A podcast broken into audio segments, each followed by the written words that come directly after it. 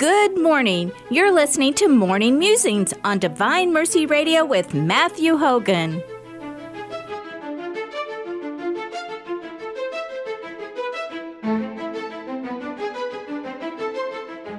And now, here's Matthew. Good morning, everyone. Welcome back to Morning Musings. This is Matthew Hogan, and today I am excited to be joined by a couple guys out from Wyoming Catholic College, mm, Joseph White and Julian Kwasniewski, who you may or may not remember from a couple interviews we did about kind of like benefits of the liberal arts education. But today we're going to take it in a little bit of a different direction. And what I really wanted to start with is the outdoors, because both of them work with the outdoors, especially Joseph White, who I believe is one of the leaders of their outdoor program, which is both relatively unique for a modern Catholic liberal arts college, but also just an impressive way of being able to connect with the human person. So, just like, why should a regular everyday person, or especially a Catholic, care about the outdoors? Yeah, that's a really good question. When we live in a world that is constantly surrounded by reflections of man, when that comes to just when you wake up in your mo- morning, your phone is there, it rings, you check your email or something like that. You're in a city with like cars and there's a lot of loud noise, buildings stuff. It's just constantly again and again, you have like images of man, which is not necessarily a bad thing, but sometimes it can remove us from the beauty that God has given to us. And one thing we say Wyoming Catholic College is born in wonder, brought to wisdom. And the wonder that can be given to you when you see a rainbow like out in the distance, or you see a, a sunrise or a sunset, your heart is just moved towards that immediate. And that's like almost like helping redirect your soul towards the true, the good, and the beautiful in a way that is unlike anything that any of us are now experiencing now in our everyday lives. Yeah, that's totally true, Joe. I mean, if we think about we put man-made art on our walls, and most people hope that you know they, they can experience some sort of transcendence and some insight of the human artist when they look at a human artist's artwork? Do we ever stop to look at God's artwork? Obviously, in some ways, the human person is the greatest artwork of God's creation. We have the highest destiny. But at the same time, we've been put in a world which is full of artwork. Creation is God's artwork. If we want to understand something of his mind, maybe we need to look at his natural artwork. We call it the first book, as well as the Bible, where God also reveals himself to us. Certainly, to have a complete understanding of where we are in the universe universe and where we're headed, it would seem that both natural and supernatural revelation is important to be in contact with both. There's so much there because man was created in the wilderness, first and foremost. He was supposed to name things in the wilderness, and it seems like there's something that God is gifting to man there, but then now we're being removed from that, and it isn't as present to us. What are we missing there? Part of our mission is what we're supposed to do as man. Because if you think about it, Moses goes out into the wilderness, encounters the burning bush, finds his mission from God. We have Elijah who goes out there out upon the mount and he said, Lord, I'm jealous, I'm zealous for you, and yet I'm being persecuted. What should I do? And he hears the still small voice. Christ went out into the wilderness before he started to minister to man. And there just seems something really key and important right there about man's relation to the God's creation kind of following up on that, though, is a lot of people I think can easily recognize some of the beauty and the connections with God that we can find in nature. But what if I have met a lot of people before who have expressed concerns about having difficulty actually connecting, or they think it's really hard for them to actually get outside and find those experiences. So, what would you say to people who have concerns like that?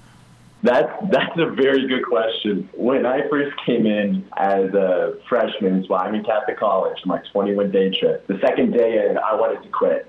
I was like, why am I here? This makes no sense. I'm suffering. I can't do the elevation. My pack is heavy. I'm not sleeping comfortably out there. I'm cold. I have to go to the bathroom outdoors in the wilderness. Like, oh my gosh, what do I do? It's definitely a challenge. And it seems like after taking many high schoolers out, eighth graders out into the wilderness, peers, adults out there, there's definitely like a period of, I almost want to use the word detox, where you have to, first and foremost, be willing mentally to say, this is going to be challenging because this is not normal for me to live out there and I'm living outside of my comfort zone. So there has to be some kind of like acceptance there. Then once you accept that, there's definitely a learning process of starting to get used to it comfortable because you don't want to just survive out there, you want to thrive. So there's definitely a challenge right there. And going out there with people who know what they're doing is a huge benefit for sure. But I could definitely understand the frustration or the dauntingness of it going out into the wilderness. And for our listeners, Joe is definitely one of those people who knows what he's doing since he graduated in 2021. He's been working for Core Expeditions, which is the branch of the college that does all the outdoor expeditions. So he works as an outdoor leader. How many trips do you think you've been on at this point?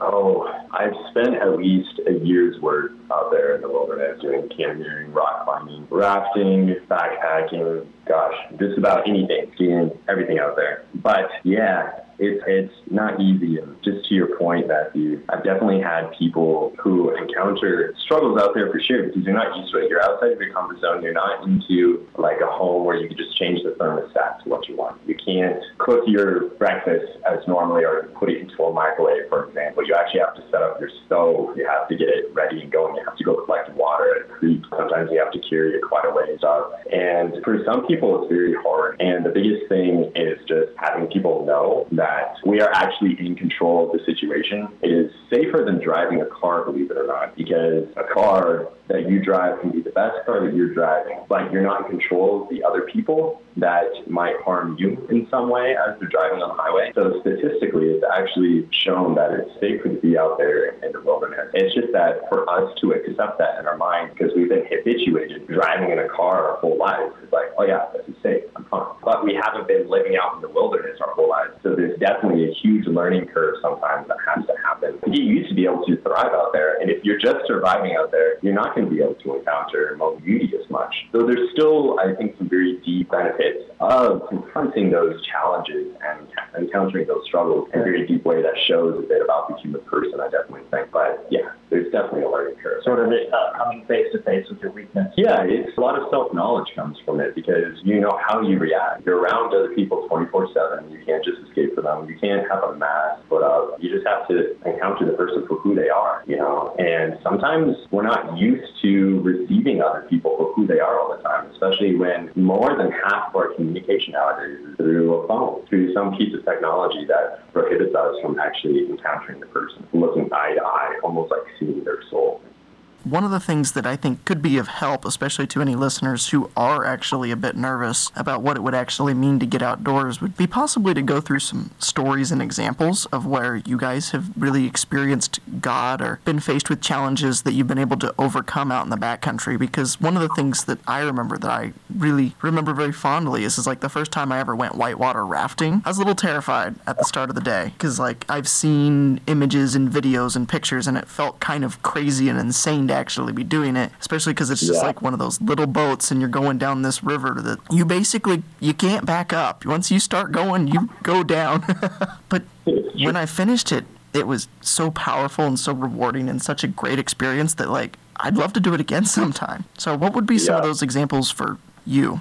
One thing, first and foremost, is the fact that we don't go out into the wilderness alone. You do it with other people, and we do that very intentionally that we don't send people out into the wilderness alone. Well, first and foremost, it can be quite dangerous to do it alone. But there is a sense that man is by nature a political animal. He is made to be with other people. And so the ability to go out into the wilderness with other people who are like at the same level as you are, maybe they might be more physically fit or knowing how to tie knots might be easier for them. But the beautiful thing about the wilderness is that it will find your weakness, each person. And so that together in that community, you can be there for each other and help lift each other up to encounter these struggles and really learn how to serve your other brothers and sisters out there, but then also to receive from them too in a very beautiful way.